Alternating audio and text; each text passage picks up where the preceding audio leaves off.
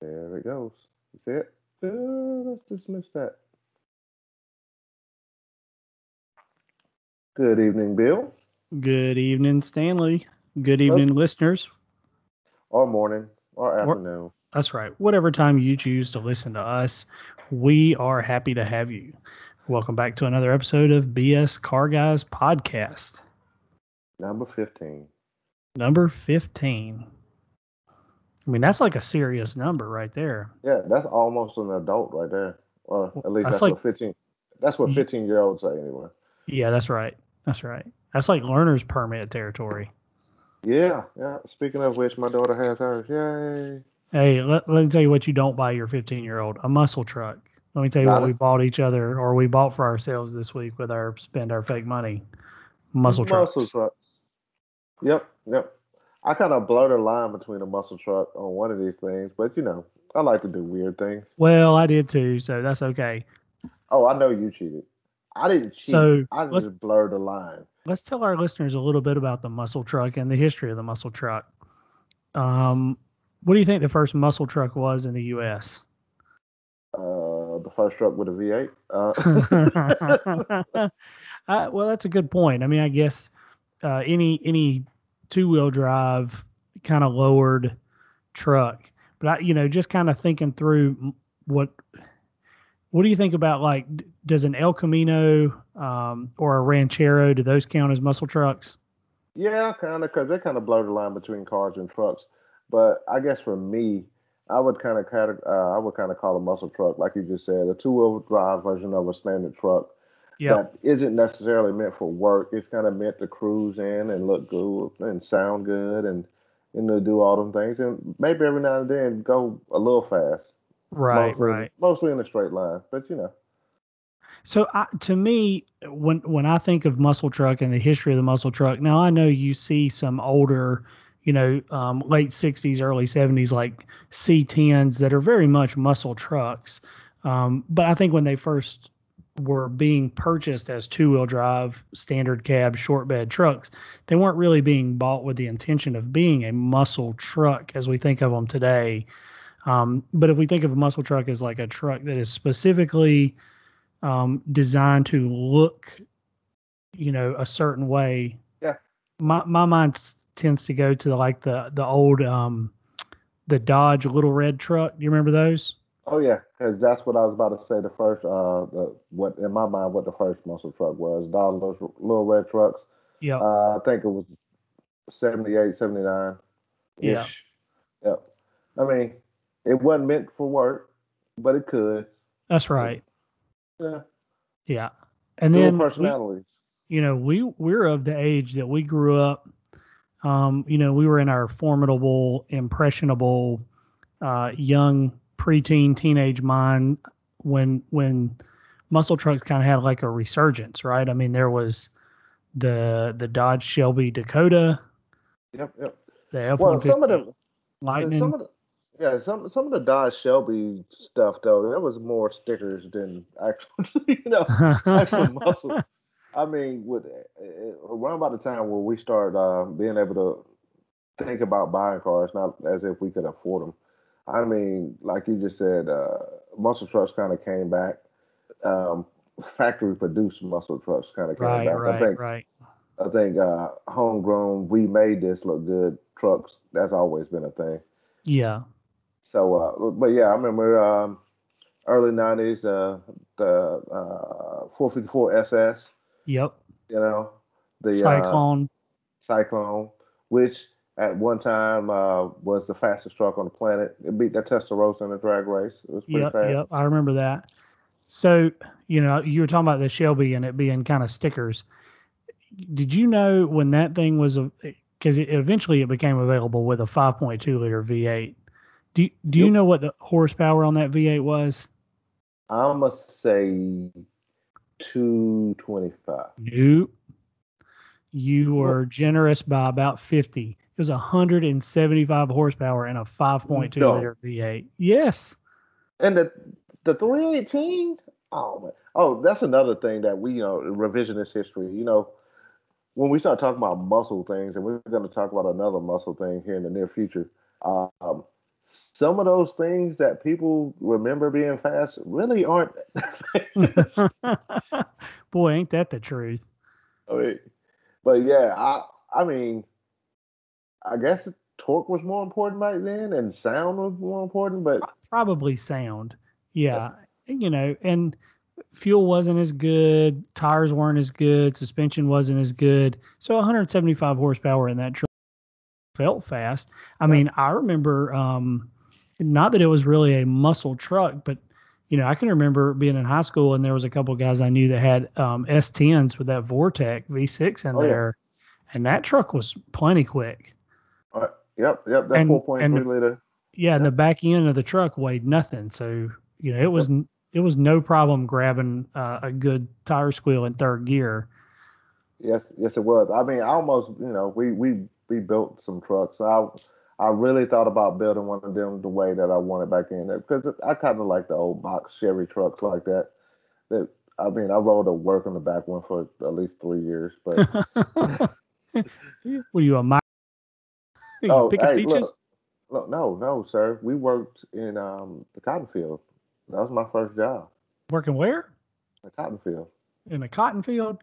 Come on now. I promise you, bro. I was 12 years old we uh used to hope we you know we, we I can't tell if you're setting me up for some sort of like, I promise you, bro. Joke, you're gonna call me a racist if I say something. no, no, this man. is dangerous. Was... Stop talking. Talk about something else. Is, I'm scared. I'm scared. Uh, that was my first job. They paid us. okay. Whew, man. They paid my blood us. pressure's going up. Yeah, man. Uh, so around about that time, we moved off into the country in this little town called Elloree, South Carolina.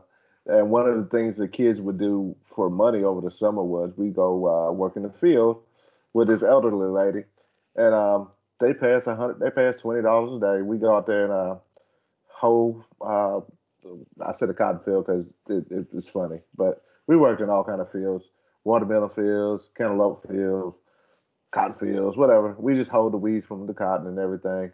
They gave us twenty dollars a day. It kept us out of trouble. You know, 13 years old, you got a hundred dollars in your pocket. You think you're rich. Yeah. So, and uh, 20, 20, years ago, not on a podcast, I'd make all kinds of jokes, but I'm just going to keep my mouth shut and just sit here and listen. Good decision. Good decision. See, we we are adulting. Look at that. it's but, such a struggle. It is such a struggle. So, what was one of your favorite muscle trucks that the a factory produced back in the day? I mean, I love the the first generation of the F one fifty Lightning, that square body style. You know, it, it, probably wasn't nearly as fast as as like the ninety nine model Lightnings. You know, but th- to me, there was something about when that square one came out. Like I can just vividly remember like commercials and you know, and just being like wowed by it and thinking because my grandfather had like a 92 F-150 it was not a lightning but you know in my mind i was like man that you know that could be my grandpa's truck. Like that you know it just seemed like yeah. attainable. And so it was like modern and muscle cars weren't a thing. 90s you know i mean mustangs were terrible. Camaros weren't great you know. You just said mustangs were terrible. They're coming at you. I'm not worried about them coming at me. All I got to do is stand directly in front of the car. it's like a T Rex. and just let them like figure eight swerve right around me into a crowd of pedestrians or something. I, the safest place to be is right in front of the hood. Yep. Because that's straight. where the car ain't going. oh man. Yeah, but I remember, man. I remember, uh, remember, remember. Dodge came out with the uh, the Viper powered uh yeah. uh, Ram. Yep, that was yeah, that was that pretty sweet. something, yeah. Uh, that truck was probably the scary, probably the second scariest vehicle on the planet at the time. Only followed closely behind the, uh, following closely behind the Viper because the Viper, I swear, tried to kill you every time. Yeah, that's right. Well, you know, in that Viper truck, I mean, they're kind of the joke of you know shady used car lots nowadays they're they're out there and around and you can pick them up for twenty to forty thousand dollars depending on how much crack somebody's smoking but you know they when they came out, I remember I'll never see one of these. Th- these things are going to Yep. be so rare. You know, people aren't going to be able. there- Nobody's going to drive these things. You know, you, I'm only going to see them in magazines. You know, but I guess they made enough of them. There's there's plenty of them out there around now. I'm surprised that you don't see more of them wrecked somewhere in a junkyard because I'm well, sure. that's a good point. Yeah. But uh, I mean, I mean, they tried a couple, a few things with that on some uh, muscle factory built muscle trucks. I mean, they even this ain't technically a truck truck, but uh, I mean, Chevy did the Trailblazer SS. Um, I'm glad you said that. Uh, they did that SSR thingy convertible trucky thing. I don't know what it was. Right.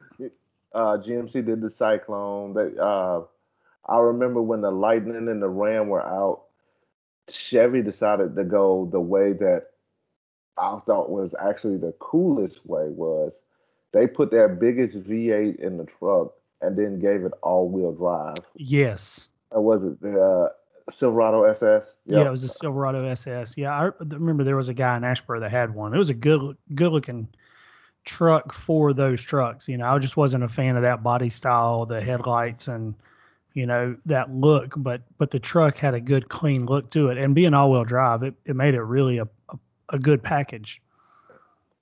Yep, yep, yep, yep. All right, so let's last- let's talk about these. Go ahead. Last thing about uh, the factory built muscle trucks. You remember? Movie theater, watching a certain movie, and what happened? See if you get it right. Uh, you mean Paul Walker returning to work, um, and sl- locking up the front brakes and sliding the front end into the curb in his SVT Lightning? Yes. Yes. yeah, I remember that. If That's you remember probably- that moment. oh man. There are a few sounds in movies that are so iconic that they stand alone outside of the movie itself. You know, and when you're a car person, there's even a you know a smaller f- number of those sounds that are that iconic. But that F one fifty uh, F one fifty Lightning curbing itself, that's on the list. Uh, Gone in six, 60 seconds with Nicolas Cage backing Eleanor up and ripping the mirror off. and then ripping it off. Dude, do you know they are suing people for making cars that look like that, car. That car? woman is crazy. That woman is crazy. That's what the problem is. The woman who was the widow of the guy who came, whatever the, I forget the whole story, but it's her and she's a money hungry old bat. And so anybody that tries to use the name Eleanor, she throws a lawsuit at them. It's like that guy who tries to sue people for singing happy birthday. You know, it's like, come on, get over it. Any publicity is good publicity, but you just come across sounding terrible. So, well, speaking of factory built muscle trucks, I'll lead off with my list because my first one, oh, I this did- is cheating. I did a little something. So I thought about the current line of trucks that are out there. Mhm. And I thought, what would it really cost for me to build a modern, unexpected muscle truck? Because I mean, it's easy to say the TRX um, or the Raptor are, you know, our current crop of muscle trucks. so I tried to go a little bit different direction, and I, I, I, I assembled what could be a modern muscle truck. So my first link will take you to the Ford Build and Price website, Yeah. I and you you will see a blue, only blue for you, but a blue You're trying 20 to appeal to my sensitivities. Right. I, see what you're doing. 2020 Super Duty F250 XL. Now, I know what you're thinking out there. That's crazy. F250s are not um, muscle trucks. However, They had a Ford has- Ford Ford has a new engine, new for this year that you can get in the Super Duty. It's I a seven. that. It's a seven point three liter, but it's not a diesel. It's a gas burner. What? Yep. So this is a gas 7.3 liter F250 Super Duty regular cab. It's the shortest bed I could put this engine in and that they would let me configure. How many cubic inches is that? Hold up. Why are you talking? I'm doing that. Yep. Yeah, you're good. You're good. You go ahead. So anyway, so this um this new engine makes 430 horsepower and 475 five pound feet of torque, and uh, and it's a so you know it kind of fits that muscle truck vibe. You get the muscle truck sound of a gas V8. Um, you know, it is a Super Duty, so it's going to come with a, a pretty heavy chassis, and it's going to be a little higher off the ground. But hey, they they make you know lowering kits. Um, if you live in Eastern North Carolina, all you have to do is just go around and buy the you know three or four front half uh, lowering kits that kids aren't using because they're only putting the back half on, um, and then you can make it work. You know, but anyway, so this is like my take on a modern muscle truck, and I built this thing really lightly optioned. I didn't put any of the towing stuff on there that people do with Super Duties uh, for $42,700. And, you know, it's a little unorthodox, but you compare this truck's power figures to these other muscle trucks from back in the day that we were just talking about, and this truck's going to be way quicker. So, because hmm. we're talking double the horsepower in some cases. So by my little math, about hour that I could remember just now, that's around about 438 cubic inches. Okay. Yeah, 438. 438. That don't that don't roll off the tongue that well. No. But I didn't think that they. I'm surprised they did that with all that is a really big gas burning motor, especially for Ford. You know, well, like it, it has cylinder deactivation, but I think this is going to be the new um, crate engine of choice for truck builders and you know people doing like these crazy one-off SEMA builds and stuff. I, I think this this seven three is going to be a good engine for them because it's got some tech to it, but it's also got you know big engine stuff that comes yeah. along with big gas engines. So it, will be a good hot rod engine. So you know, kudos to Ford. I feel you. They're going to sell five of them to regular people, but you know, all the SEMA people, they got them. Yep. so I figured this one might throw you off guard, but you know, it was it, it kind of came to me and I was like, you know what? This would be an unexpected bill that nobody'd be looking for. Hmm. Yeah, it, I definitely was not expecting that. Um, it did go over the price limit, but I understand what you were doing there. Um, well, yeah, and and this really wasn't a pick for me. This was I just wanted to show our audience like what you could do if you wanted to build a modern muscle truck, you know, with a new vehicle and you didn't want a Raptor because you didn't want to do off road stuff. You know, you wanted to just lower it and have a good cruiser, big mm-hmm. V8 engine. Yeah, yeah. yeah. I, now that now that you're doing that while you're talking, I, it just made me curious. Continue to speak, sir. so my second choice, uh-huh. I went I went the route that, um, you know, I, I kind of expected where Stanley would want me to go, the direction of a muscle truck. And so this is an old school muscle truck. I picked a 1973 Ford F100 with a 351 Windsor V8. Yeah, yeah, yeah. Sounds like Bill right there. That's nice, man. I like this truck. I just seen a bunch of them. I ain't seen nothing this clean here. This, who are these people? I, I thought it was your favorite car with your website at first. No, no, man. I, I got plenty. I got a whole list of sites I like to peruse. So this is at uh, um, this is in Mooresville, North Carolina. Uh, this is Shelton Classics. They usually have a pretty decent inventory of old muscle cars, and this this truck is currently available for twenty four thousand nine hundred ninety five dollars, which is under our thirty k budget for this week. Yay, you paid attention to the budget for the first time ever. Yep, and this is a full rebuild resto mod. Um, you know, it's got all, all kinds of good new new goodies on it. Um, it's lowered. It's, it's only got 12,215 miles on the engine. You know, so head on over to Mooresville, North Carolina to Shelton Classics and Performance and pick this truck up. Um, yep. Now, yeah, ahead. Well, go ahead. You can comment on this one. So I was looking down. I, I like the truck. This is this is a pretty sweet truck. You know, not too fancy, but the, the um, you know hits me in all the right fields. I just I was scrolling down the uh, the website, and you should scroll down the website. Something just jumped out at me, and I was like, "What? That don't make no sense." Well, and then I read a little bit because you know when you read things, they start make they start to make better sense. so what jumped out at you? Uh, so they got this little list of, uh, on here that does it work? oh, that's cool. Hey, hey, whoever um the, the, the company who owns this, hey, that's cool. Hey, the first the thing that jumped out was horn doesn't work. No. Mm-hmm. Everything else is a yes, except for the horn. hey, you know, at least they're upfront about it. You don't so, need a horn. You know, the only thing, the only, the only um drawback I have on this particular truck is that it is bucket seats and not the bench. You know, I'd rather have the bench. That's that's better for cruising. You know, I agree. You can put the your lady can slide over beside of you. You know that kind of stuff. Yeah, but in this truck, I mean, you got to shift that thing some kind of way. Well, yeah, that's a good point. That's a good point.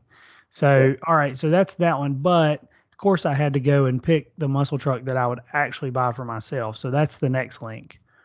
Yep, and got to have four wheel drive. this is the one I could find that I could afford. Um, so this is a 1965 Ford F100 V8 4x4 restored short bed at Vintage AP Motors in um, Statesville, North Carolina for $26,900. It is a manual transmission. It has 10,000 miles on it and it is pristine. Yes, it is. I, I really, I really like this truck. I like this truck too. I think this truck is would look better with different paint. It's black. It's black on black, but I don't think black on black works for this truck as much as I, you know, it, I don't know. I'm just being picky. This is yeah.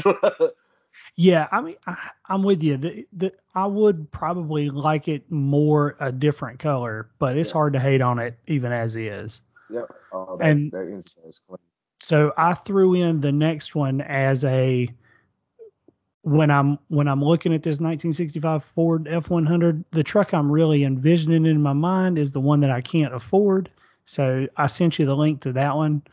That's to my friend Jonathan Ward out in Chatsworth, California at Icon Motors, and his um. Did Ford, you say my friend? Yeah, yeah, we've talked, so he can be my friend. okay. You know, uh, if I throw him some business, you know, then he'll definitely could be my friend. Um, not that anybody listening to our podcast can afford his stuff, probably, but hey, we can all dream. Um, so this this truck is called the six pack. and uh, you know this truck probably sold for somewhere in the two eighty to three hundred thousand dollar range. Wow. Yes. So, but oh, wow. every inch of this truck has been gone through. You won't find any plastic in this truck. Everything about this truck is very updated and modern, but still looks old and retro. And this is what they call one of their reformer projects. Um, no detail untouched. This truck is immaculate. I would, yes, it is. if I could afford this truck, I would drive it every day. Yes, it is. It is. Um, it is. You said two hundred thirty thousand dollars, bro. Uh, Easy easy because I I know what his uh, FJ like 40s and 44s and um, everything else goes for his two wheel drive muscle truck pickups, the old Chevy five windows. I, I mean, I'll, i know what his pricing is, so yeah, I can tell you without a doubt that this truck would be. That's that's a lot of money. That and then some. That but if you, if you scroll through the pictures, though, you'll see what it started out life is, and this has the five nine Cummins in it. So, you know. Oh, I see it. I, I see. Days. I'm not saying that it ain't worth it. I'm just saying that's a big number. It's a big number. This truck sits on a custom Art Morrison chassis. I'm telling you, there's nothing on this truck is left untouched. So, anyway, that's that's the inspiration. That's the dream. We'll move on from there. Um, I threw in one that you know you mentioned that um, Trailblazer SS. So you know we we did come up in a time when muscle trucks, even though I don't think SUVs are trucks, included SUVs. The Cyclone, um, yep. what was the Typhoon? Was the SUV? Typhoon. Yep. Yep. And then the Trailblazer SS, and um, so anyway, so this is what I think is probably like an an overlooked modern um, muscle SUV. It's it's a 2014 Ford Explorer police package, all wheel drive. Yep. And this one is currently motors for twelve thousand dollars. Yep. Uh, if you didn't know the, the the the Explorer police vehicles, just in case you know you feel the itch in the outside outrun one of them, you know they got a turbocharged uh, 3.7 liter in it. So uh, odds are whatever you're driving probably ain't going to be as fast. That's I don't right. know if this one has it. But Yep. Yeah, this is a three seven V6 turbocharged, all wheel drive. It's quick. Yep, yep, yep. It's way faster than the uh the the lady who bought this, the civilian version of the truck wanted it to be. Yeah. Never thought it was going to be. Yep. which is a lot of which is a case for a lot of a lot of this uh a lot of cars nowadays but yeah so bill i like all your trucks man i don't really got a bad uh uh, uh, uh bad thing to say about any of them but as usual because we don't talk about these things i can went a completely different direction so so you can just open all my links all at the same time and we can Okay. just go through this all right all right. Go you ahead. tell me what you got to first. I opened the what I 2005 Subaru Baja. All right, cool. So remember when I was talking about uh, one of these things blur the line on what a truck is? It's it has a bed. This is not- I mean, It- It has a bed. we All right, let me finish explaining. You can yes, laugh. please, Let, let me finish explaining. So instead of going to find one that I could buy, I actually did some simple builds. I was like, what can you really do for thirty thousand dollars if you started from a place, right? So this thing popped up, and I was like, you know what? I'm gonna build it. I didn't plan on doing this, but I'm gonna do it. So what what's on the screen right now is a 2005 Subaru Baja. If y'all don't remember what that was, it's like a legacy. Instead of being a wagon, they just dropped it back and It's just left it open. Modern day brat. Yeah, yeah, that thing. But like Bill has brought up many times before, and I backed him up on, Subaru does this things where all their parts are pretty much interchangeable. Yes. So you know what you could do. So my idea for this thing was, Hey. Oh, that's that other link you sent me. Yeah. Nice. you spend five thousand dollars on this thing, click that other link, Bill. Subaru Impreza WRX STI sedan that killed at least one person. He did not die. He hurt his arm. If you read all the stuff. Okay. so, so you buy this wreck, this wreck WRX uh, STI right here, and you just swap all the drop powertrain, all the out of it. goodies. All, all the the goodies. goodies out of it. Go replace what you need because you got uh, twenty five thousand dollars to do it. so Yeah, that's and true. Then, and then you ride out, man. And the crazy thing is, you would absolutely drive that because it would I- be I would. so weird. I, I might would drive that. You know, it's um, what can I say? It's not a Honda Ridgeline, it is not a Honda Ridgeline, correct? which is where I thought you would go. Thought you were going to show me some like muscled out Honda Ridgeline with VTEC and a a spoon engine in it or something. You know, so hey. You just said it. That means somebody's building it right now. So yeah, this one threw me for a loop. Yeah, I, I look. It it threw me for a loop. I was up there. I said truck, just trying to get some ideas, and it's like, y'all ain't calling this a truck. Well, if y'all can call it a truck, then I can. I'm gonna call it a truck, and we're gonna build it out. And we're gonna see where it goes. But uh, Wow. Yeah. So how much is this wrecked one? oh, so I did not see a price on there. But if you want more than three grand for you for it, then I have choice words for him. I said, Right. Right. I mean, eh, because he could sell it to a junk girl for five hundred, so I'll give him, you know, give him fifteen hundred dollars. Because I don't want none of the stuff. I may take the wheels off it if they went. Nope, nope. The wheels were pretty jacked up. Yeah, the wheels. You know, Yeah. I, listen, though. heads up, Stanley. I'm just reading through the description here. You might want to take this into consideration. It says the vehicle does not have an existing warranty. Um, uh, people who are listening, you once you click this link, you will understand why we are laughing right now. yeah, uh, my sense of humor is a little twisted. It's, I, I think I saw it on there where it said it started. I don't know how. Wow, but- that's impressive. yeah, All right, man. so I'm clicked on this next one here. and Not not not in direction I thought you'd go either. 2011 Dodge Ram 1500 Sport. All right, cool. So instead of going completely on a completely weird, so if you're gonna build a modern day truck, and you know, a lot of times the the uh, a modern anything, if you're gonna build out your car, a lot of times the best place to start is the thing that you're driving. And there are a lot of people out there driving Ram 1500s. Yep. So if you don't know, Hemi, it has a Hemi in it. I, I'm sure that some some of you know what a Hemi is. They are a pretty good, stable chassis uh, starting point for upgrades. So this truck right here is seventeen thousand dollars. Yeah. Well, 18. 17,995. So eighteen thousand dollars. You got eighteen thousand dollars. I give you twelve thousand dollars Yep. to go play with. Let's And, say you and it has less than 90,000 miles on it. That's a good deal. Yep.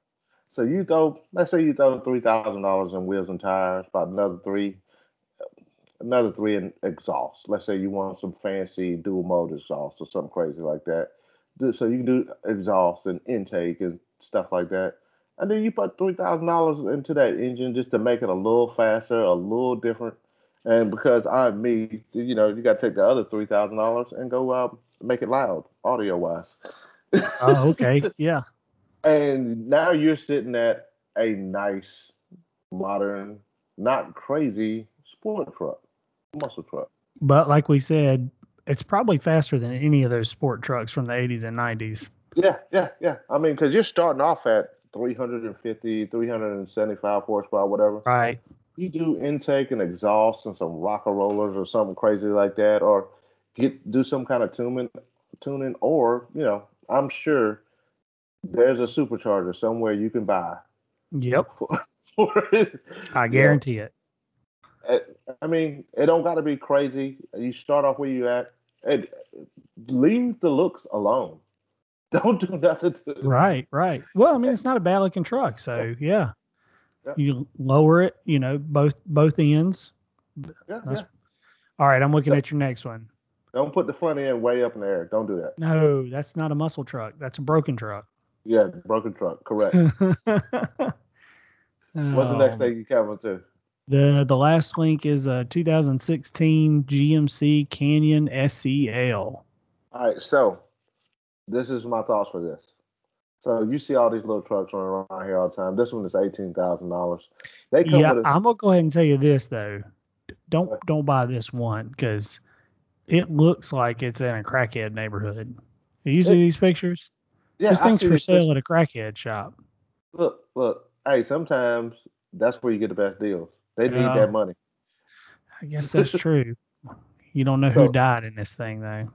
Hey, you know that, that's what professional cleaners are for. Good point. Okay. Um, so you so this start, is like the mid-size muscle truck. Yep. So you start here, and only there's only one person in a car anyway. Uh, That's true.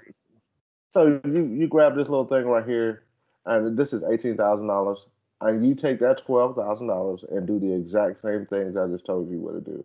But Yeah. this time, you don't need a supercharger for this because they make tur- a turbo kit for this motor. That's right. So you put the turbo kit on this motor, you got your exhaust and everything, and that dude in the Mustang that thinks he's fast, when when he sees your brake lights, he can't go back to where y'all just came from. Right, right. yeah, this truck would be proper quick with a turbo. oh yeah, I mean, I think uh, when I was reading, they, they said you can get upwards of like 500 horsepower out of this thing. You don't need that much. That's that's a pretty good way to kill yourself. Don't Yeah. do that. Tur- turbo and a computer, and this thing's dangerous. Yeah, yeah. And so I, yeah, I mean, you went and bought some vehicles, and I like all of them. I was just, I got into this thing where I was, go- I was gonna buy some stuff, and then I was like, you know what? Well, I like the approach. I mean, it's it was two different um, ways of looking at it. I tried to go old school muscle muscle, mm-hmm. and and you looked at what can we do with our you know modern options that are out there. Because I mean, let's be realistic. You know, we talked a little bit last week with Neil about modifying vehicles and and trucks and uh, SUVs and and Jeeps and stuff is really the the last holdout for the modifiers. Is you know it seems to be where there's still the most stuff. Yep, you know, yep. I mean, you can buy a Camaro or a Mustang or you know, and and buy some performance goodies, but like true creative, make yours different from anybody else. It's the truck SUV market. Yeah, I agree with you. Uh, last week I said I disagree, but I I put some thought in it, and I do agree with you. I mean, that is the trucks are the platform that kids are buying and doing crazy things with because partly because you can still do crazy things with them because the modern cars right now they i mean they like neil said last week and like we spoke about before they do so much to them cars at the factory that it's yeah. kind of hard your modifications are going to mess up the car a lot of times unless you really know what you're doing well that's exactly right i mean it's so trucks and and at least um, body on frame SUVs, you know, they're still a very simple design, and mm-hmm. so it means from a cost standpoint for aftermarket people, engineering new stuff is pretty cheap, yep, you know, yep. and it doesn't have to be super complicated. Um, but if you want to start doing crazy stuff to a unibody or a hybrid, you know, yeah.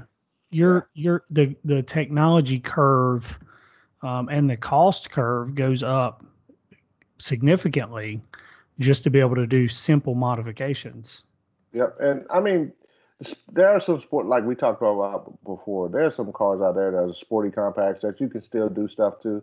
But let's be honest, most people aren't buying sedans. Most people aren't me who still like sedans and cars and things. Y'all want y'all SUVs and trucks and stuff. And but amen, preach on, brother whatever. Anyway, and nope. you know, and then you got. I had my hand in the air because we was in church there for a minute. I was like, "Yeah, just keep on. I'm I'm right." yeah, but I mean, it, don't especially uh, um, and for, for the younger people who are out there listening, or if you are a slightly older person who got some younger people that's out there driving, encourage if you're listening to this podcast, you should be encouraging your kids to do some kind of mods to their truck because this stuff got to go past us. This whole culture got to live past us. And if we don't start encouraging some of these kids to do some stuff, then this is this is going to die out eventually. I know yep, some, you're exactly some, right. And some kids are hard to get to because I got one child that refuses to figure out how to change his oil. But you know, that's we're not talking about that today. Anyway. Well, you know, and, and as somebody who owns an older geometry vehicle that you know I have a a vehicle that's got a solid front and rear axle. Um, you know, working on that thing and and um, trying to do new things with it. There's there's an opportunity to teach kids or for kids to learn on a vehicle like that with older technology that you can do modifications with because uh, you know it's important i mean in in the modern world of technology with vehicles maybe it's not as important but I still think it's important. Like I want my daughter to know, um, you know, what a what a panhard bar is, or mm-hmm. you know what a what a pitman arm is, or um, you know a, a, steering knuckle, or a CV half shaft, or a drive shaft, or an axle. You know, the, all those things that make that vehicle go down the road beyond just a tank of gas. You know what I mean? Yeah, um, absolutely, man. It may not be quite as important anymore, but I think it's still important. It is still important. I mean, I, I mean, your kid will know. She, she will know how to do all that stuff. How about just start simpler, like uh, teaching your child how to change the oil or change their tire? Because I swear, young people get a, a, a flat tire and they want to change out the whole car. Yeah, that's a good point. Yeah, I mean, if you're going to teach your child how to change a flat tire, though, I do not recommend uh, doing it with a vehicle that has 35 inch tires on it because they're heavy. I agree. I'm with you. Don't do it's hard for me to change a tire on it.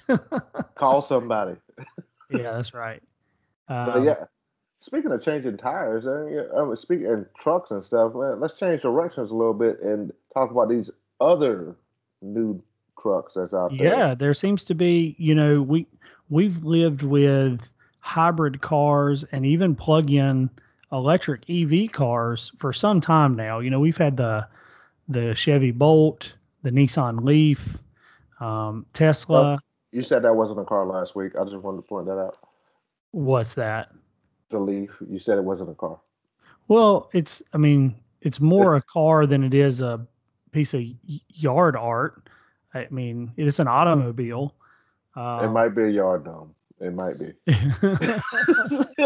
um, so you know it's so we, we've had cars you know that have this they all have a very similar shape and they all have a very similar shape because of range and aerodynamics right i mean if you look at the tesla model x or even the model y and like the audi e-tron and Mhm. um, the Prius and the Honda Insight, all of these vehicles have a very similar shape. Now, one may be a little bigger than the other, Mhm.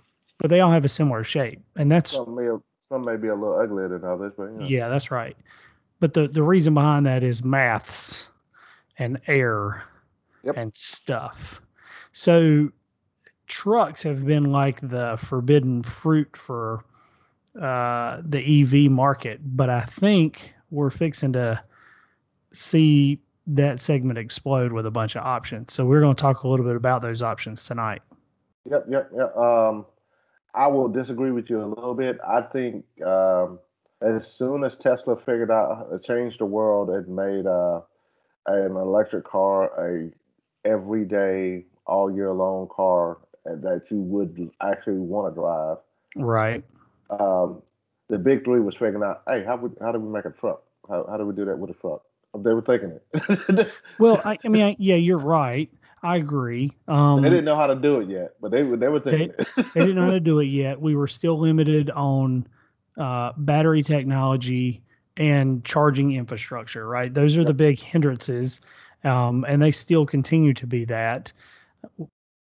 Truck, realistically, is the ideal platform Yeah. for electric technology because of instant torque, motors in each wheel, all the things that you need a truck to be capable of doing electric motors lend themselves really well to. Yep. So the truck market is the perfect market for an electric vehicle. And on top of that, uh, the the basic idea of a of a truck truck, and we kind of discussed this with SUVs and CUVs, is a body on frame. And, Yep. And that is truck talk. You know, that's normal. And a lot of these EVs are bodies that are on a very similar frame or structure. You can't really call it a frame, but uh, this Yeah. that whole skateboard platform with battery packs and things like that. It You be- can make essentially becomes a frame. Yeah, yeah, and um, you you build uh, you if you can get that right, you the, most um, it- most you know the the the uh, the number one selling vehicle in America, been that way for twenty something years is is a truck. So Yeah. you get that right, throw a truck on top of it, and you will get some attention. And here recently, uh, one of the big three released a uh, pretty significant new entry. Uh, they didn't really release it; they released pictures and walkarounds and stuff of it. But we ain't gonna talk about that one first. We want to talk about the one that Bill and uh, Neil were talking about last week first, because to me that is the most interesting one. it's the one I'm certainly the most excited about. Um, you know, it's the the Rivian um, R1T.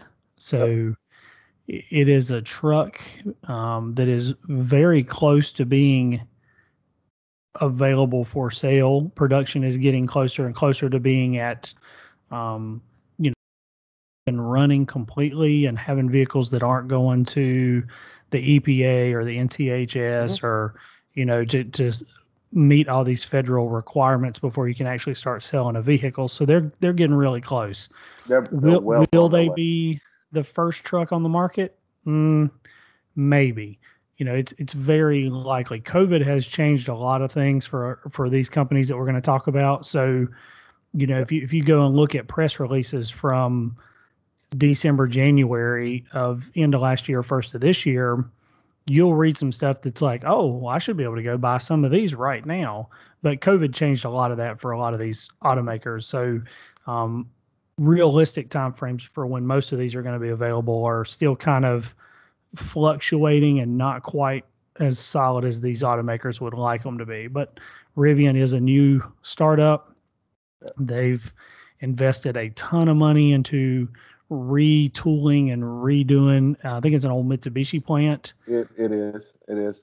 Um, also, so Bill, what I did is I, I uh, made a list of them and I put them in an order that I liked them the most, or that I thought they were going to be most significant. And because yeah. I'm because I'm a geek, I put a whole bunch of stats on my little spreadsheet. So, so that's good. I did not do a, a bunch of stats. I just stuck with if these numbers were available, the the the highest trim possible, or at least the highest advertised horsepower, torque, and range. Yep, because that seems to be the three things. I mean, we could most of the stuff that's like zero to sixty times and towing capacities and all that stuff is still like that's all theoretical and they're getting a lot of these numbers from simulations and yeah. even some of the ranges they're really getting from simulations in some of these cases. But to me at the moment the most three the three most important numbers to know is horsepower torque and range. I think uh, there's another number that you need to add to it which is price. Yeah. Yeah yeah. But uh, you, we started off talking about the Rivian. Um, what I got down here in my notes for the Rivian are uh, uh, one of the things about Rivian is the difference between uh, people are pretty familiar familiar with Tesla by now, and Tesla kind of brands themselves as not the car car maker. They do things a little different. They do things yep. the Tesla way and all this other stuff. Rivian is like, you know what? These people have been building cars for a long time. We might want to listen to them and take some advice every now and then. Right. right. So they uh they did that. They like Bill just said they bought an old Mitsubishi plant, American made. Um, they uh they and they look more like a traditional auto auto manufacturer when it comes to how everything is structured. Yes. They put a lot of money into the chassis. Uh, they had two very big uh, investments, and one of them is Amazon. Yep. And the other one is Ford. And you know, and when I look at the interior, you know, the these vehicles, to me, sometimes I think Tesla gets where they lose some consumers is they spend a lot of time, attention, and detail on reinventing something that's simple and there's no reason to reinvent it. Exactly. Exactly. You know, it's it's okay to innovate and to make changes, you know, but we've had this conversation before.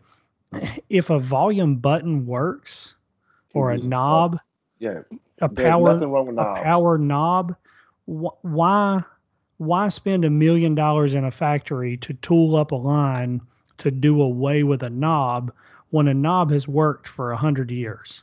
Exactly. And my number three on my list of uh, how I rated these trucks does what you just said better than the other ones, but it has other flaws.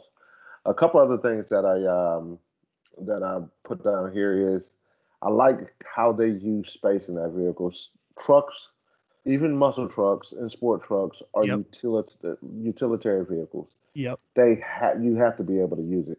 Whether you're putting lumber or something in the back, or you're you know throwing down some plastic wrap and trying to turn the bed into a pool, you know right you gotta you gotta do something you know and um, I think one of the unique ways that this uh, that Rivian did uh, storage and uh, the use of space, they they they they seem to look at places like, hey, could we put a storage cubby there?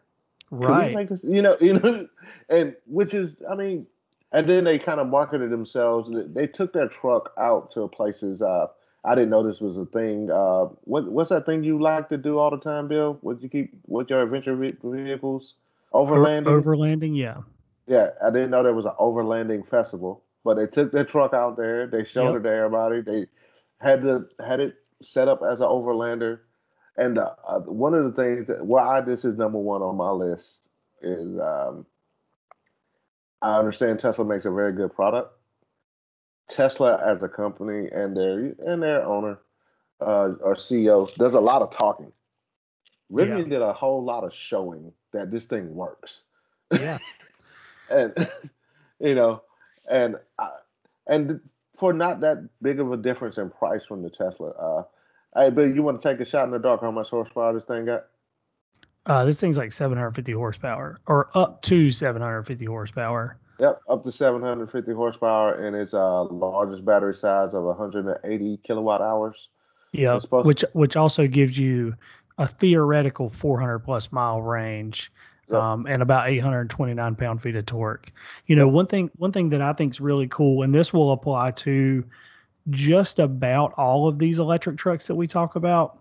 So in in trucking and off roading, you know, having um, a locking rear differential or a locking front and rear differential is is really important off road because you know being able to control what wheels getting the power is super important. And this is another reason why EV technology lends itself so well to off-roading and the truck market. And this is one of the reasons why I, along with many other people, was very disappointed that the the Jeep 4xe that they showed earlier in the year was not a full electric because the potential is huge.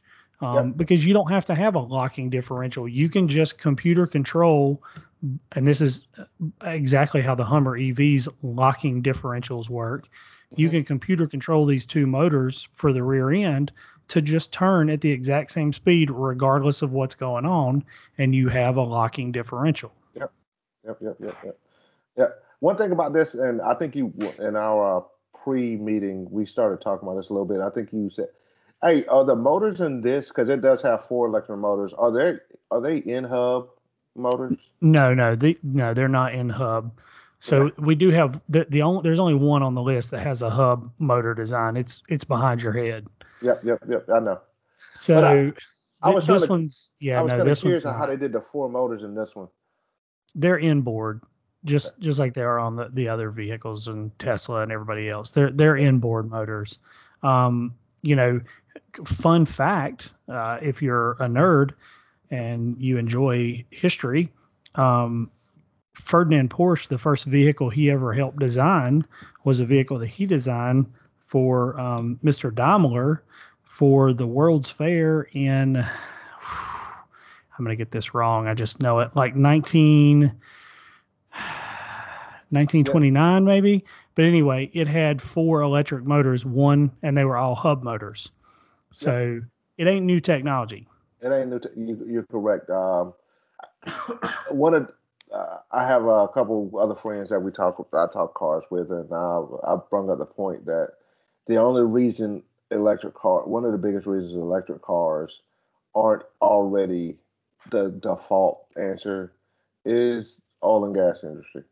it's just, it's just good point. Yeah. It, it, I mean, General Motors made a, a perfectly good late 80s, early 90s electric car and then bought them back from all the people who they sold them to and destroyed them all.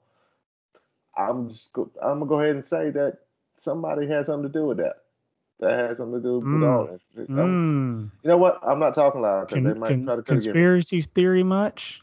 Hey, I'm just saying they disappeared. Anywho, uh, hey, so um, also uh, we're talking about on sale dates.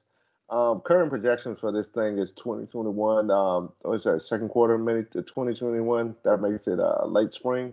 Yeah. Uh, so and seventy seventy thousand dollars essentially. What, what was the, the exact price? Yeah. Seventy thousand five hundred dollars. They had it down for the price of the one with the biggest battery pack and all the options and stuff. So I don't think that's a bad price for that because I mean you can get uh, I, uh, a truck with an uh, internal combustion engine up yeah. there, and it. Be honest, I think this is probably going to be better suited for most what most people are going to do in their truck anyway. Yeah, that's true. That's true. So I just did a quick little research, and I, w- I was wrong on the year. 1898.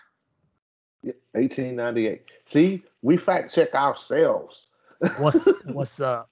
But yeah, I'm super excited about the Rivian because of exactly what you just said. It's it's a it's at a price point that makes it comparable to any other very nicely equipped full size truck worth having. Yep, yep, yep. I, I agree with you. Two other last last two other notes that kind of stood out to me for this is this truck can do tank turns. If you don't know what that is, that means it can the, the let's say the right side of the vehicle could. Now, uh, let me just explain it the easiest way oh, possible. You go do that. You if you that. if you were looking from the sky on down on top of this vehicle and you picked the theoretical center point of the vehicle, so you know perfectly between the two front front wheels and the rear wheels, and perfectly in the middle, the truck can rotate on that axis it can turn the wheels independent of each other so that it spins around the center point of the vehicle. So if you're in the driver's seat, it's turning around a point located somewhere just over your right hand shoulder. That's pretty cool. And it's probably going to feel really weird when somebody does it the first time. It's going to feel like you're on a forklift, is what's going to feel like. But besides us, you know, uh, us military people and warehouse workers and stuff, people don't know driving a forklift. That's true. That's true. Oh, so, and the last the last little uh, note that I put down is: Did you know? So, because of this big Ford investment, do you know they're going to build a Lincoln EV? Oh, I'm sure. That's. I oh. mean, if you think about it, that's the smart play. That's where you want to go with it. I mean, that's why GM's got the Hummer coming out and not a Chevy Silverado. You know, that's. Oh, we will get there. We will get there. Yeah, the Chevy will get there eventually, but it's it's not anytime soon. I can promise you that. Yep. So the number two, um, not that we want to get off the Rivian, it's just we don't want to keep you guys with. Yeah, that's right. That's right. Uh, but uh, number two on my list was is the Hummer.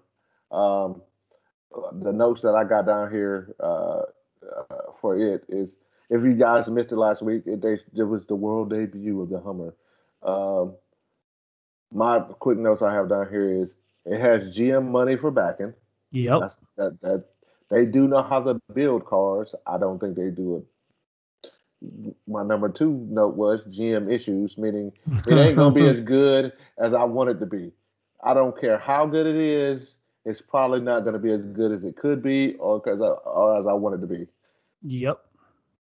Um, number three quick note was this thing, especially in the first version that you can get, costs way too much.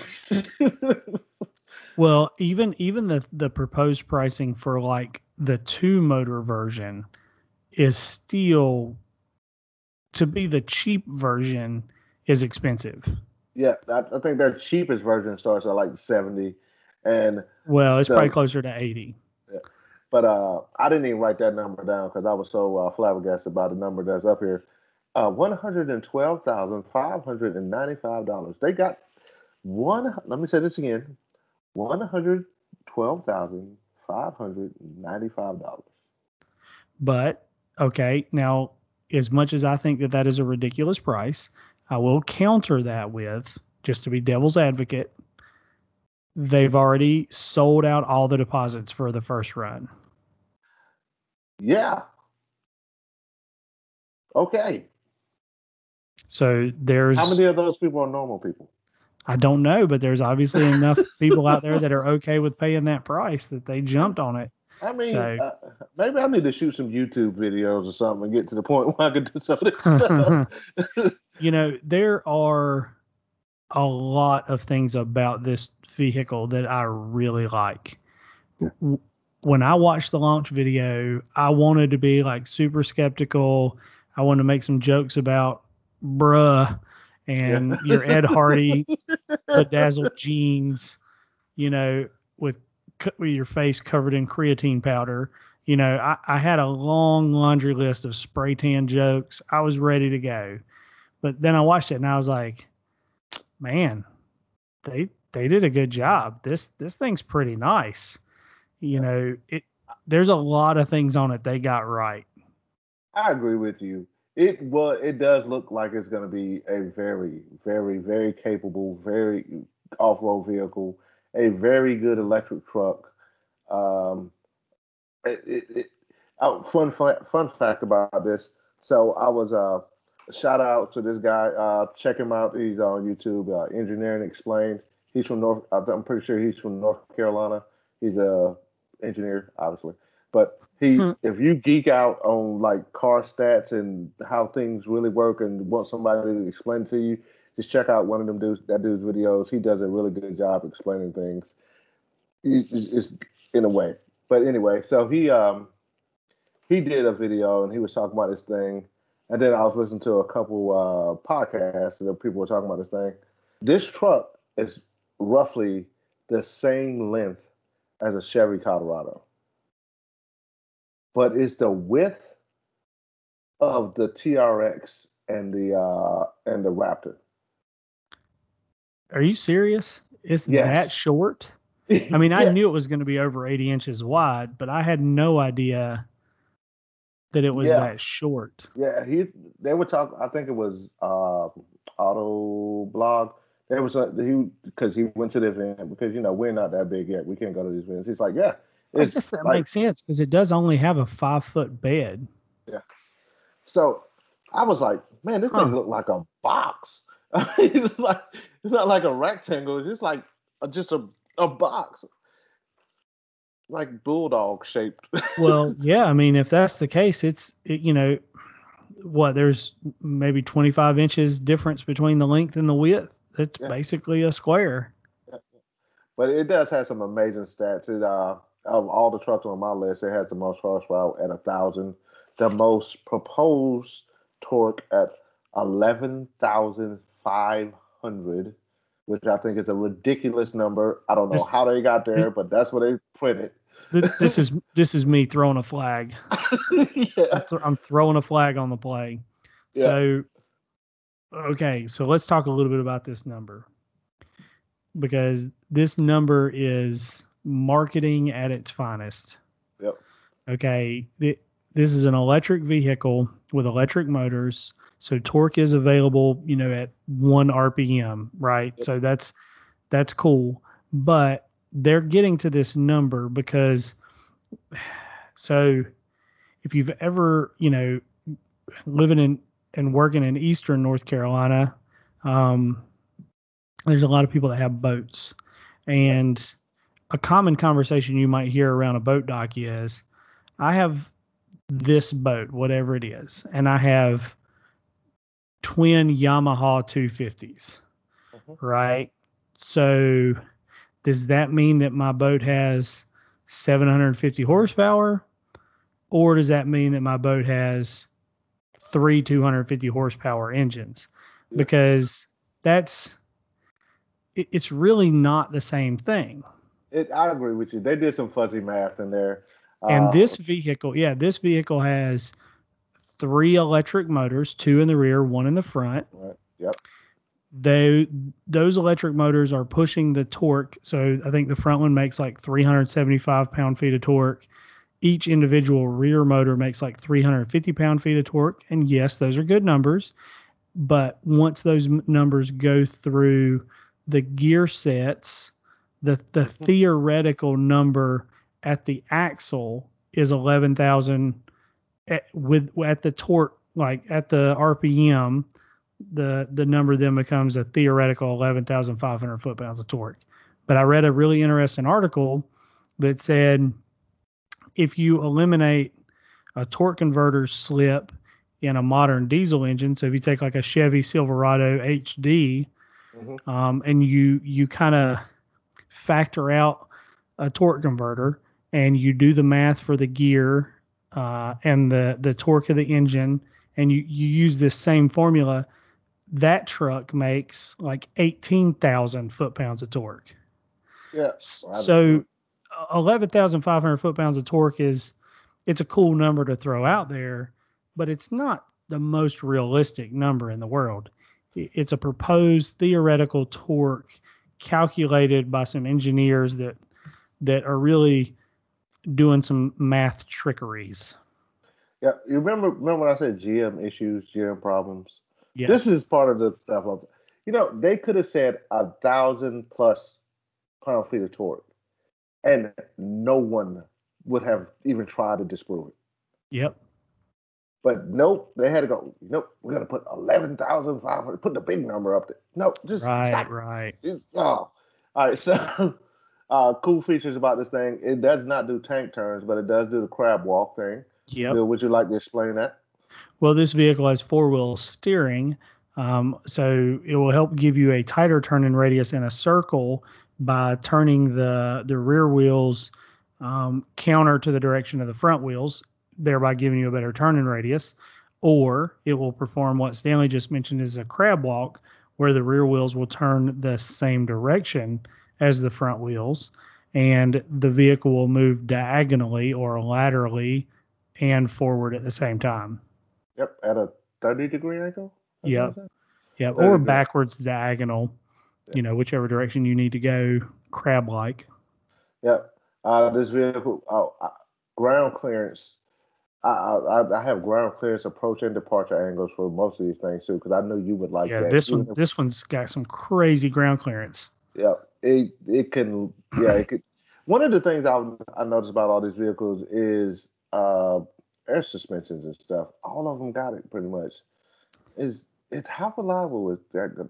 You know, we, we- we'll talk about that. Well, off. that's that you know, okay, that's a good point because if you had a Range Rover or an old LR3 or a you know a first generation A6 uh, Audi Allroad um, or I don't even know what other vehicles, a Mercedes, you a know, Lincoln Continental. Lincoln. Co- if you had one of these cars that had airbags from from a factory, let's say 10, 15 years ago, you you have definitely replaced an airbag, right? I'm I'm on some all road forums uh, online, and even though mine is an A4 generation of all road, you know the A6 guys are on there too, and those cars are stay broke more often than mine, um, and there's always somebody on there looking for airbag advice because those airbags are constantly causing problems. So, that being said, I think that's forced the industry to make better airbags. Mhm. The aftermarket has made airbags for a while, and that's grown the technology as well. So, I, I do think that some of these newer vehicles, um, using the the computers and the solenoids that they are using, and the airbag technology itself has gotten better um, I think they'll last a little bit longer. I don't think the Yeah, I I don't think the same fear that traditionally went along with airbags is still present. Okay. But but it is going to be a maintenance issue. I mean, off road, dust, dirt, debris, sand, mud, gunk. You know, Yeah, Yeah, I mean, I mean, especially uh, th- these two right here in the next one. They're building these things, and they're they're keeping in mind that people are going to take these things off road a little bit. They ain't probably going to do ain't going to go do Jeep crazy stuff, but they're yeah, they might do a little bit of it. They might do a little bit of it, but they're gonna they're making the vehicle be able to do that. You know, Yes. they're designing that into it instead of you know just throwing some after some big tires on it afterwards and then go find yourself stuck somewhere. But Right. Um, some other uh, features about this this thing uh, will it does a really cool thing with its batteries right so um, it has uh, they didn't what was the battery pack size i just wrote it down it has a 200 kilowatt battery right yep. which is essentially it's two 100 kilowatt batteries which is hmm. already huge It's huge. so these things can run. I'm probably going to say backwards. In normal operation, is a 400 kilowatt system, blah blah blah, uh, kind of similar to everything else out there except for the Taycan. So it's running parallel in that situation. But when you charge it, they can run in series, which makes it 800 kilowatts, and it charges super fast. Yeah, 10 minutes to get 100 miles of range if you've got the charging capacity. Yeah, but I mean, I just thought that was cool. I don't know anybody who actually going to do it, but you know, Right. Well, okay. So we're talking about batteries and charging. Another thing that I think is really cool with the Hummer, and again, this is not to beat on the dead horse that is the Jeep 4xE, because that thing's going to really suffer um, because of the technology in this Hummer. Yeah, I know they're two completely different and really two completely different price points, but the technology in this Hummer is going to make people look at that Jeep and say, well, if friggin' Chevrolet can do it, why can't Jeep do it? And that's going to be the the Achilles heel of the Jeep 4xE. That so anyway, the the technology that I was going to mention is when this thing is off road and you're off roading, it will use the braking to regenerate voltage back into the batteries. Yeah. Wow. And and see that's not been done yet. So that's a new thing because when you're off road, your speeds are so slow, you typically don't generate enough braking resistance to generate electricity worth having. Mhm. Um, you know, it pretty much would just equal out with the tech the battery voltage you're using just moving. Um, but this thing's batteries are so good, you can actually recoup some of your battery voltage braking off road, and uh, that's impressive. That's impressive. I bet you it probably won't be that much, but the fact that it can do it is impressive right there by itself. Yep, that's right. Um, this on sale date, they're saying they're gonna this vehicle's gonna go in production uh, fourth quarter to 2021 and should be available uh, tw- early 2022 for the again the the small price of one hundred and twelve thousand five hundred and ninety five dollars. Why didn't they just make that one hundred twelve thousand six hundred dollars? It's it's the oldest. compl- I mean, it's it's every car company.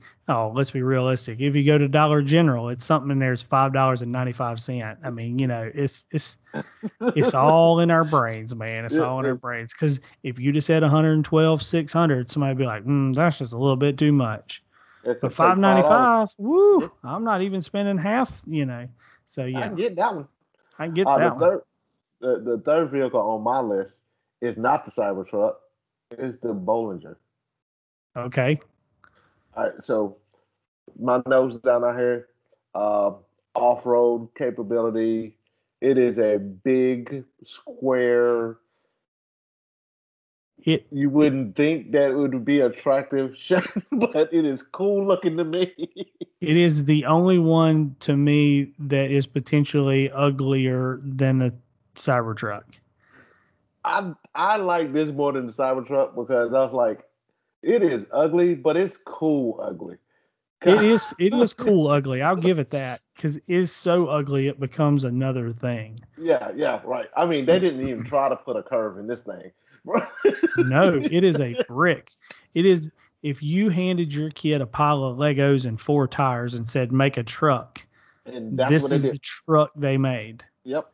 Painted black. This is what it is. this thing is I mean, it's so ugly that even their website is only in black and white. Yeah, yeah, it is. It is. I mean, um, and uh, crazy thing is, it has the biggest potential price tag of all of this stuff when I was on here It at blows my mind. one hundred twenty-five thousand dollars.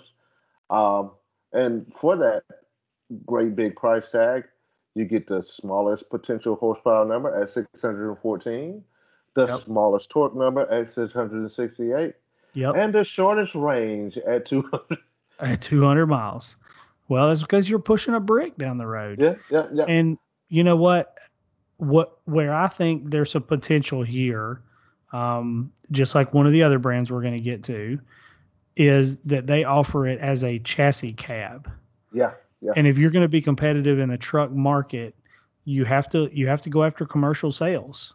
Yep, yep. And this is a truck that can do commercial work. You could do it with a four door, with a flat bed, or with a work bed, toolbox ladders, you know, a box to just carry stuff in, a wrecker, what, you know, whatever you do with a current heavy duty truck, you know, and that's kind of what their goal is here. I think they're going after the heavy duty market.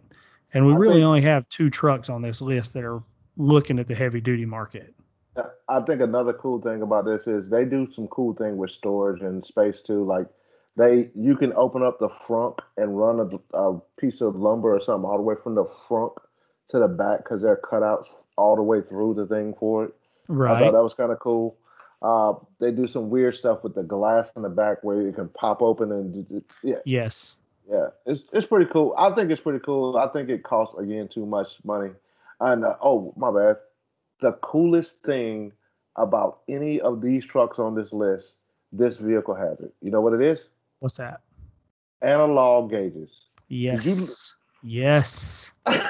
and they're not cheap analog gauges. No. They are pretty analog gauges. They are very nice. Very one hundred twenty-five thousand dollars. They have to be pretty. yeah, but I mean, uh, these look like they would be in a you know uh, a I don't know a, Hara, a, a Pagani Hara, I can't even say it. Yeah, Why do I even bother? I'm not right. a Bugatti. We'll just skip yeah. to another brand. Yeah. And, you know, yeah. and as much as I don't really like the styling of the truck, the B2 or the chassis cab, that mm. B1 SUV, I kind of dig it. Yeah, I dig it too. I dig it is a big box and I'm cool with it. That's right, because it's very practical. It's something. It's it's it's kind of it is it's similar to things like sometimes a thing shows you a thing, shows you what it is. Yep. And it is just that. It's like we're gonna make a box and we're gonna put electric motors in the bottom, and we're gonna make all this other space available. So, do you have a do you have a uh, delivery date on when these things are supposed to start being? All right, let me look over here. This was all. This was already supposed to be um, available as well. That's what I thought. But uh, COVID. COVID. So they're talking about spring 2021 as well. Okay, and and see, I think that's you know kind of a bummer, but at the same time, I think this them not hitting market yet and seeing some of these other competitors, this may give them a chance to be a little more competitive. They may go back and revisit some numbers and, and batteries and, and performance and software tuning and yeah. maybe they can get somewhere closer to 250 miles out of a charge. Yeah. I think these things, this weird comparison that I weird. I just thought about this. You know how rich kids like G wagons and never yep. take them off road. This is going to be that. Well, I think you're right. I think that's a good point. it's certainly possible that this would be the thing that they drive. This thing certainly looks indestructible. Yeah, yeah, it does. It looks like the zombie apocalypse vehicle. Yeah. uh, so the next one I got on the list is the one that, yeah, whatever. Uh, it's the Cybertruck. okay. Uh, it's the Cybertruck. Um, it's a Tesla. That's a I guess that's a positive and a negative. Okay. uh, I mean, Tesla has the infrastructure available to do this. They Tesla proved that electric vehicles could be mainstream. They proved it to everybody in the modern time, so I can't discount them from that. But I did find out something very interesting about this truck. What's that? It's not a truck. Well, I could have told you that because I was going to make the comparison that this is essentially the Honda Ridgeline of the group. Exactly. It is unibody, and I did not realize it. yep, it is. It's it's basically one big piece of metal. Yeah, it has a exoskeleton. Yes. um, what one of the things I thought was kind of weird was this had essentially one of the realistically the uh, smallest starting prices. Yeah.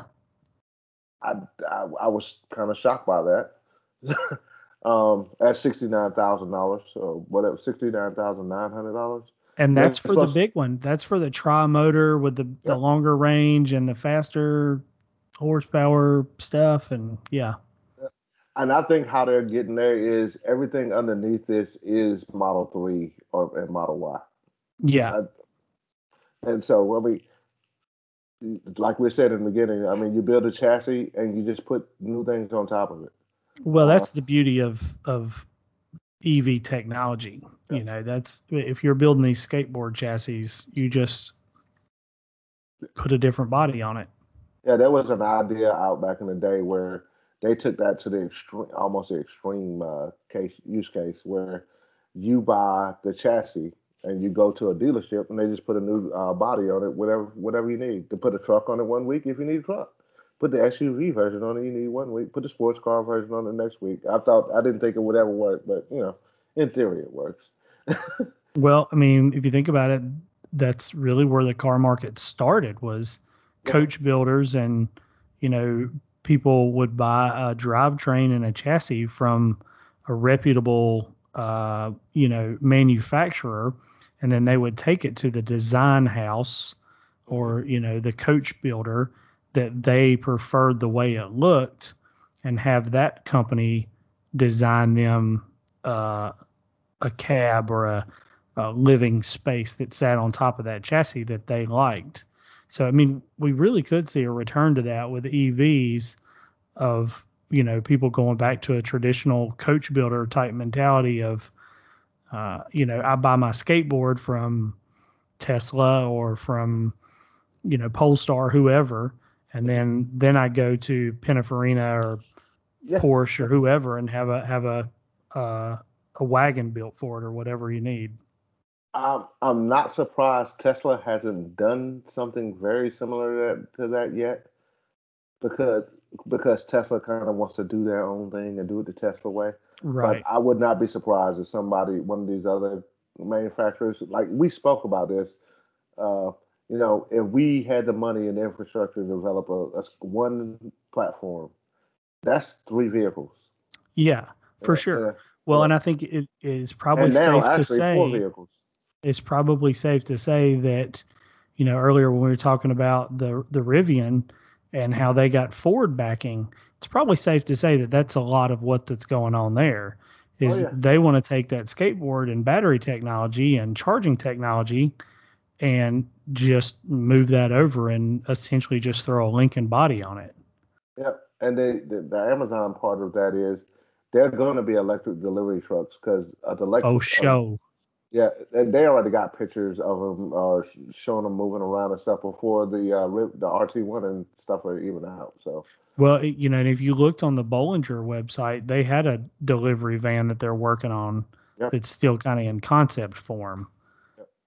Uh, but uh, stat, little stats on the, the Tesla before we get too far off. Um, 800 horsepower. That's what they're claiming. Thousand pound feet of torque. See, Jim, you can put a thousand there. People believe you. Yeah.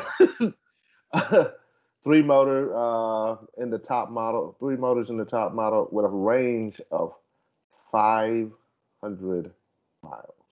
Yeah, and again, theoretical, estimated yeah. You know, they're they're probably still working on getting there. Um, you know that the the Cybertruck that uh, Elon showed and broke the window in. Yeah. You know, yeah, uh, that one that one is not a production vehicle or even really a pre-production because it's it's too large. So the yep. truck has to be shrunk down by like I think he said like six or eight percent to get it to where it would be really drivable. So it was and, more of like a design study. Yeah, and all the stuff on that truck that they showed, none of that stuff would work in the, a lot of that stuff wouldn't work in a production model because, as Bill has pointed pointed out before, regulations are going to make that thing look different because those lights can't be like that. Right, that's a good point. Yeah, I mean, like the tail lights at the moment, they don't go around the side of the vehicle. Yeah, and they and, couldn't sell that vehicle how it currently looks in Europe because it is it, it's not. They have a flat face thing yes. law. Yes. They couldn't do it, you know. But uh, yeah, they claim this thing is going to be on sale in 2022. So in Tesla speak, that means 2024. Perfect. Yep, I was going to say the same thing. Uh, but yeah, uh, those I don't think, my top. I, can you check our inbox? I don't know if our um, sponsorship deal with Teslas came through yet or not. I'm not yeah. sure yeah. if uh, Elon has sent us our any day now. Uh, um, of, of the, and so that was my top four, and the reason why I kind of want to like highlight those as the top four is because I think all four of those things really will make it to production yes. in some form or fashion in now, the in the not too distant future. Now there are some things that people are talking about coming that I really don't think are ever going to make it, and then there are two on my list that you hear there have been little chatters about it. We just there ain't no information on it. That's true. So, yeah. So I'm gonna run down these real quick, and you just give me go for it. what you think. Go for it. Nikola about uh, Badger.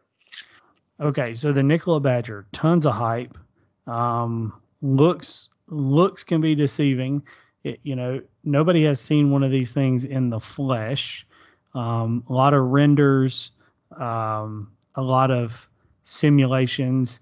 Nikola, you know, um, went and did like a branding deal with I think it was one of the guys from Diesel Brothers, and uh, you know they they really were like the big talk at SEMA.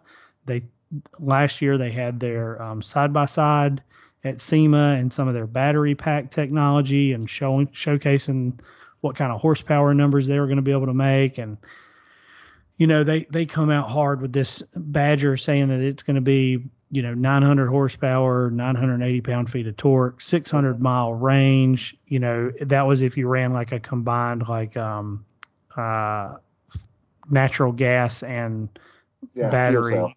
Yeah fuel cell and and and battery combination vehicle which would be really cool if they could make it happen Yeah. but um i think it was a lot of theory and not a lot of practical delivery of of product um That's how know- I felt about it. A lot of flash and no substance. Yes, that's that's a good way to put it. And so then they they drummed up enough flash that it got Chevy's attention, and Chevy said, "Oh, we need to invest in this." So they bought a huge stake in the company, and then like the week after that happened, um, I don't know if you would call it like an insider scandal or a um, what do they call it when a person leaks a bunch of information? Uh, Yeah, whistle uh, whistleblower Yeah. um, you know that kind of thing. But but somebody associated with the company um, that I think had already been poached from Tesla and went there to help develop stuff said, well, you know that that semi that we showcased that really helped us get a lot of that money from GM. That thing was r- not running. It was in. It didn't even have an engine in it. It was just rolling down a hill, essentially in neutral. Um, so um, so there there's been some shade thrown and some some incorrect or some assumptions. I don't I don't I don't really want to you know say I know for sure what was going on, but it just looks very shady. And so I think they're much further out from producing a viable, sellable product than they claim to be. Uh, the the truck looks really cool. You know, if if they can get to market with it, and if they can make true at least on 80% of these claims, then I think they have a very marketable product. And I think they will be, you know, a good competitor in a segment that's looking very interesting. But based on what I'm, I've heard and read, I, I don't see it happening anytime soon. I agree. I don't have a whole lot of stats about down here about it because I didn't really believe none of them. um, the coolest thing I found about it is this thing. It looks pretty cool, and the combination of a fuel cell and an electric powertrain potentially gives it the most range out of all things Yes. that we talked about. Uh, the next one I got quick on the list is because there ain't a whole lot of stuff out. It the Atlis XT. yep. It it looks cool. I don't know a whole lot about it. So uh, yeah, and and as best I could tell, looking at it, um, very much like the Bollinger, it there's some potential here where they seem to be going after kind of the heavy duty truck market a little bit, and they're even going to offer a dually um, Wow. option. Yeah, so that's they're they're looking to, you know, again to kind of go after that part of the market, maybe that uh, Tesla or uh, Rivian, you know, aren't really initially going after. So they, I guess maybe they think if we can get to the top of that mountain first and be there, then we'll be the only choice for people. So they they already have stuff on their website offering uh, fifth wheel and gooseneck towing capabilities. Um, again, like I said, dual dually uh, capabilities. There's not a lot of really good images of the vehicle. There's a lot of renders. Um, so you know, I don't think it's. I don't know how close they are to being into production or having a a, a physical product to showcase. but Yeah. they also are offering like the flatbed, kind of going after that work truck market because again, that's a huge portion of the truck industry. Yeah, yeah. Like I said, I couldn't find out a whole lot about it, so I was like, we'll see what happens. Uh, yeah, and they don't have um they don't have any horsepower numbers that I could find or torque. They are saying that they're they're going after a 500 mile range. Yeah. Um, the truck looks fairly large, so I think you know with current battery technology, they probably could carry enough batteries to get a 500 mile range. But what their charging times look like is yet to be, you know, because if if it's unless you have the Hummer technology, you Yeah. know, of being able to fast charge like that, then 500 miles of range is cool. But if it's got to charge for three days to get that 500 mile range back, Yeah. you know, that that's not as cool, especially in a cool. work truck work truck application. Yep. Uh, yep. Uh, next one I got on my list is the Fisker Alaska. I, I'm going to say this. Couldn't find nothing on this. There's a Wikipedia page on it. But uh, if, if this parent company, Fisker, has, if, if history repeats itself, this will never happen. Anyway. well, that's a good point. And you know, Henrik Fisker just released a drawing on his Twitter. That's all it was. It was just a drawing. It was a computer sketch of the Fisker Alaska, and he, all his comment was was electric pickup. Now, did did that mean they were going to try to build one? Does it mean they're working on building one? Does it mean he wanted to get everybody's attention and see if they would talk about Fisker offering one? Probably. Um, uh, outside of that, there's no information. Yep. Now, you know, maybe we get into the winter and car show time rolls around and maybe it shows up somewhere, but I very seriously doubt it for at least three to five years. you have more faith than I do. Yeah, I just feel like they're way behind. There, I mean, I don't think there's a viable product anywhere in the foreseeable future there. All right, so these next three, we're gonna kind of go through them real quick as well. But these three of the ones that there aren't a lot of information on, these three I actually do think they will make it to market. And the first one on that is the Lordstown Endurance. I really like how that looks. They're saying it's gonna cost about 52.5, 600 horsepower, gonna be able to tow 7,500 pounds.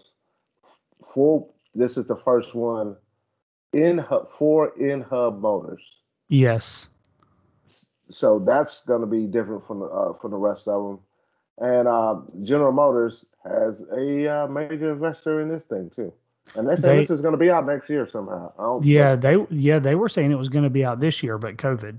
Yeah. Um, this was supposedly going to be the first electric truck to make it to market. I don't know if it's going to still make it, or if if um, Rivian will beat them.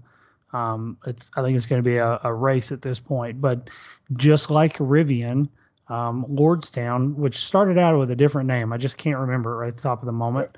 But But the name of the name of the company is also the name of the plant and the name of the town that they're going to build it in. Right. It was an old GM uh, facility in Lordstown. So once they bought the facility or moved in, they uh, changed the name of the company to Lordstown. But it was something else initially um, when the vehicle was in its early stages of pre production planning. This vehicle shares a lot of look and size and feel with a Chevy 1500. If, Yep. if if you look at the the wheel wells, the front quarter panel, the rear quarter panel, everything about this truck looks very much like you're watching a uh, Jean Claude Van Damme movie about the future, and he's driving a Chevy pickup truck. That that's Yeah. kind of what it looks like. Yep, they're kind of they're kind of square. I like how this truck looks, and it looks production ready. And I, the only reason I didn't put it in the first list of stuff is because there there's a there's information on it, but it ain't. I didn't see a whole lot where people were moving around and doing. you- uh, Anyway, I just I put it at the top of this of this this this list This right here. theoretical list. yeah, Yeah, Yep. it, it is a little odd that for a vehicle that was supposedly already going to be for sale, there's not a lot of stuff out about it. Yeah, It, it's a little strange. Only a 250 mile range, um, you know, 600 horsepower. Stanley went through some of the stats Yeah. uh, for you. Um, I do think with the hub motors, from a truck standpoint, it does lend itself to maybe being a little more maintenance friendly and yeah. repair friendly.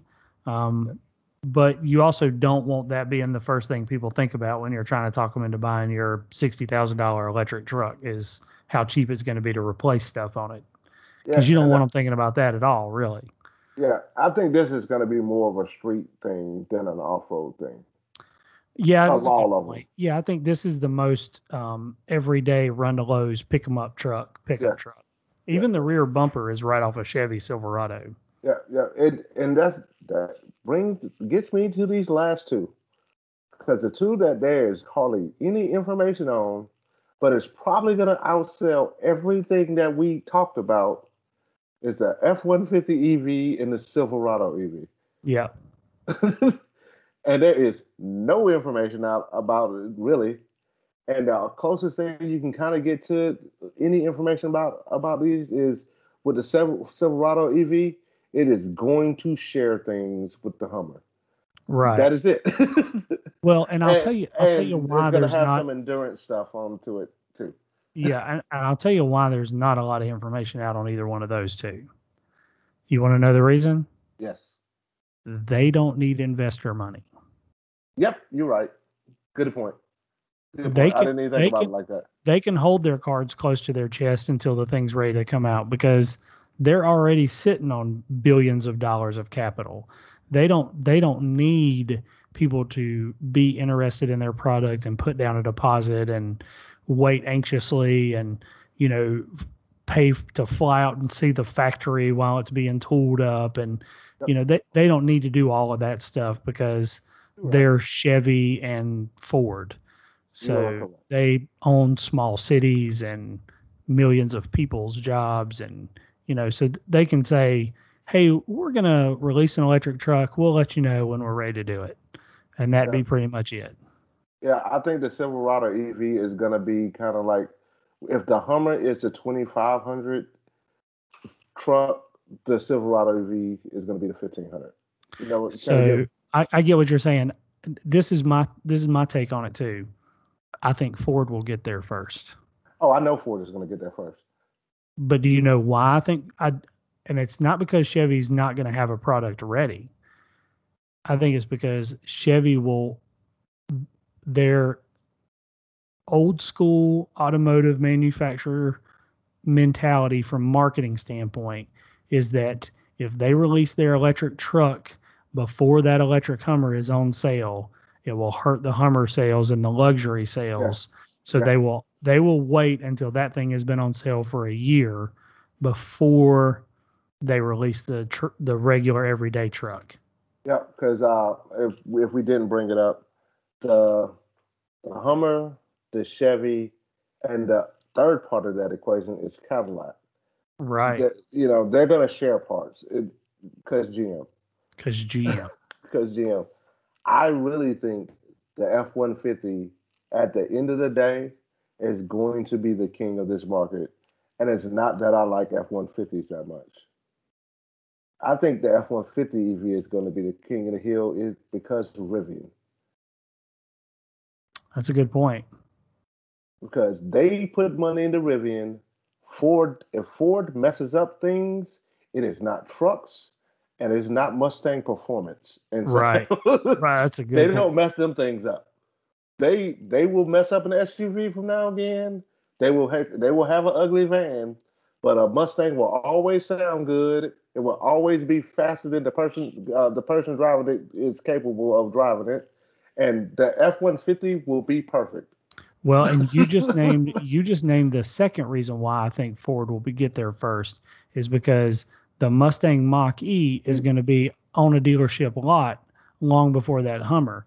Now I Yep. know you're thinking those are two completely different vehicles; they couldn't be further from each other. That's correct, but that they both represent a first real offering of a mass-produced electric vehicle in a segment that normally doesn't have electric vehicles Yep.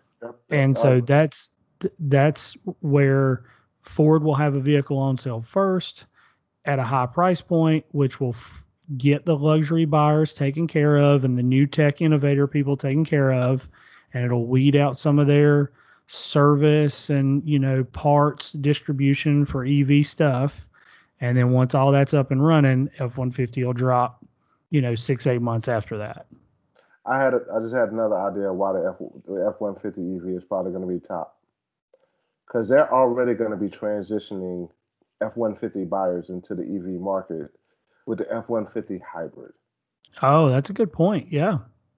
Yeah, they're they're moving this thing that way because I'm again I'm not an F one fifty guy. I'm not really a Ford guy. I respect what they do. They they they make some awesome things, man. But uh that F one fifty is pimp. I ain't got a better word for it. Right. that how all of that goes together. Look, what that hybrid, I can that that thing is that's gonna be nice. Nice. Uh, oh yeah. yeah. I agree. Well, that pretty much wraps up our electric truck talk. Um, so do do I do I do the um Bronco update like now you know or I mean, we probably should have led with it, but I think you should do the Bronco update at the beginning of next week's episode. Want to tell you why? Why? Because I need you to have all the time that you need to express your feelings. Okay. Well, you know, I just I know we we have some listeners who were curious or you know maybe making I think some you should give them a bets in the background as to whether or not I was going to get the thing or what was going to happen. So you should give them a teaser though. You should definitely give them a teaser. Okay. Well, um, I will tease it by saying I made a decision. And he didn't even tell me the decision. I didn't know this. You know what? Bump next week. What's the decision? so you can go into detail next week. So last week, Stanley can't handle it. So uh, nope. Last week on um, Friday at midnight, uh, Friday morning at twelve oh one, Ford opened up their build-in price configurator for the Bronco, so that you know all regular Joe Schmoes and reservation holders could get online and start building the vehicle to their satisfaction and and really start to develop a real idea of where the price of this vehicle was going to land. Um, so of course, you know, Friday morning, uh, when I woke up, 5:30, 6 o'clock, whatever time, I hopped on the computer and started building my Bronco as I had it reserved, which was, you know, a Badlands, uh, which I know we've talked about before. So I configured it with the options. Once again, Ford let me down with their pigeonholing of if you want this accessory, then you have to um, pick an entire trim level, and you can't just like if you want wireless charging, you have to go up an entire trim package. Like you can't just add a two hundred dollar option to a cheaper trim package without adding heated seats and a heated steering wheel and you know a, a two hundred dollar option that if it was the only option you wanted essentially cost you three thousand dollars which you know that's Ford. They've always been that way. Go build an F one fifty is the same way. So you know you can't be too mad about it, other than just saying it, it really seems a little ridiculous. Like in the world we live in today of internet and knowing what stuff's really worth, you would think more consumers would complain about it. So anyway, I built it a couple of different ways. I built the Badland a couple of different ways. I got a little frustrated. They were having some technical issues with the website, and like if you went to put roof rack uh, on the vehicle, that was okay. But if you wanted to add crossbars to the roof rack, then it would take away your Sasquatch package. Um, so they were having some technical difficulties, which I think was making people frustrated too. Um, but anyway, through building it and pricing it a number of different ways, I kind of came to a realization. Uh, that realization is I'm I'm 40 years old. Um, I, I live in you know North Carolina where um, I don't live at the beach. I don't drive on the beach. Man, uh, if you don't regularly, tell me what you what the decision you made. so I got to doing the math on you know the number of days in a calendar year that I would drive this vehicle with no doors and no roof, which is really what this vehicle is marketed after. You're I mean, even looking at me. It's you know it's got it's got off road stuff.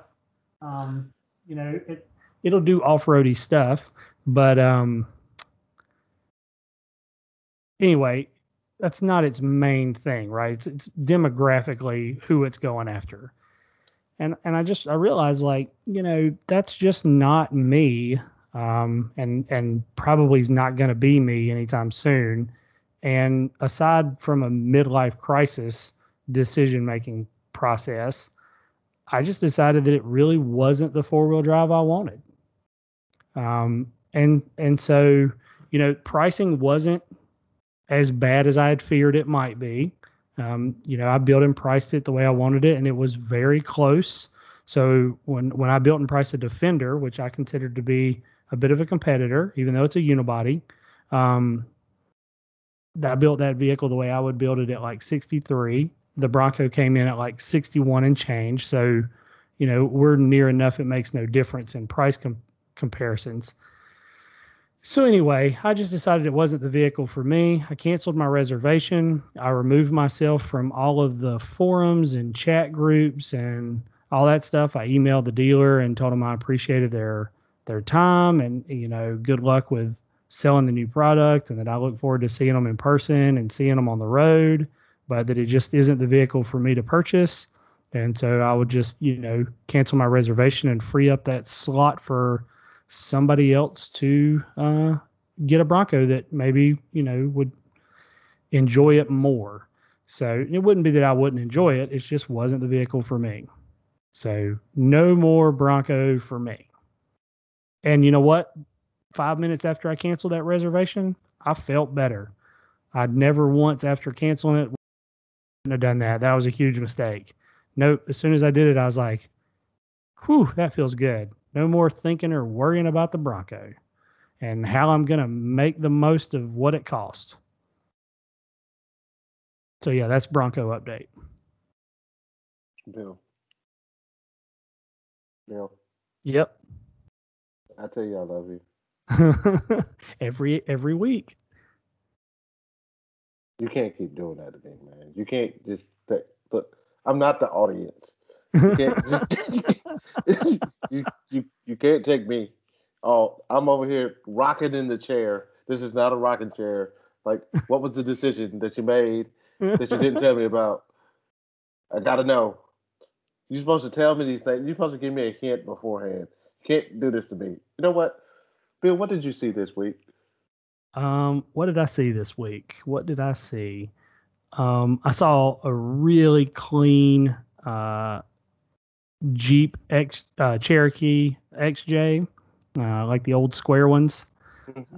Really, really good looking. It was like a 2000. It was the classics, four wheel drive. Had a nice uh, paint matched front bumper, winch. You know, really clean and I and it was for sale. I really tempted to want to buy it because you know solid front axle. But anyway, uh, buy another Land Cruiser. Yeah, yeah. yeah. But not a 200 series because they're too big. I went and test drove one. It's too big and too expensive. I doubt the second part. But anywho, um, what'd you see this week? I, I, didn't see nothing really, really special. I just saw one thing that you you don't really see that much. The car, I guess, the car ain't really that special, but the color of the car made it exception look exceptionally well. So, what was it? It was a, a new Audi S3. Okay.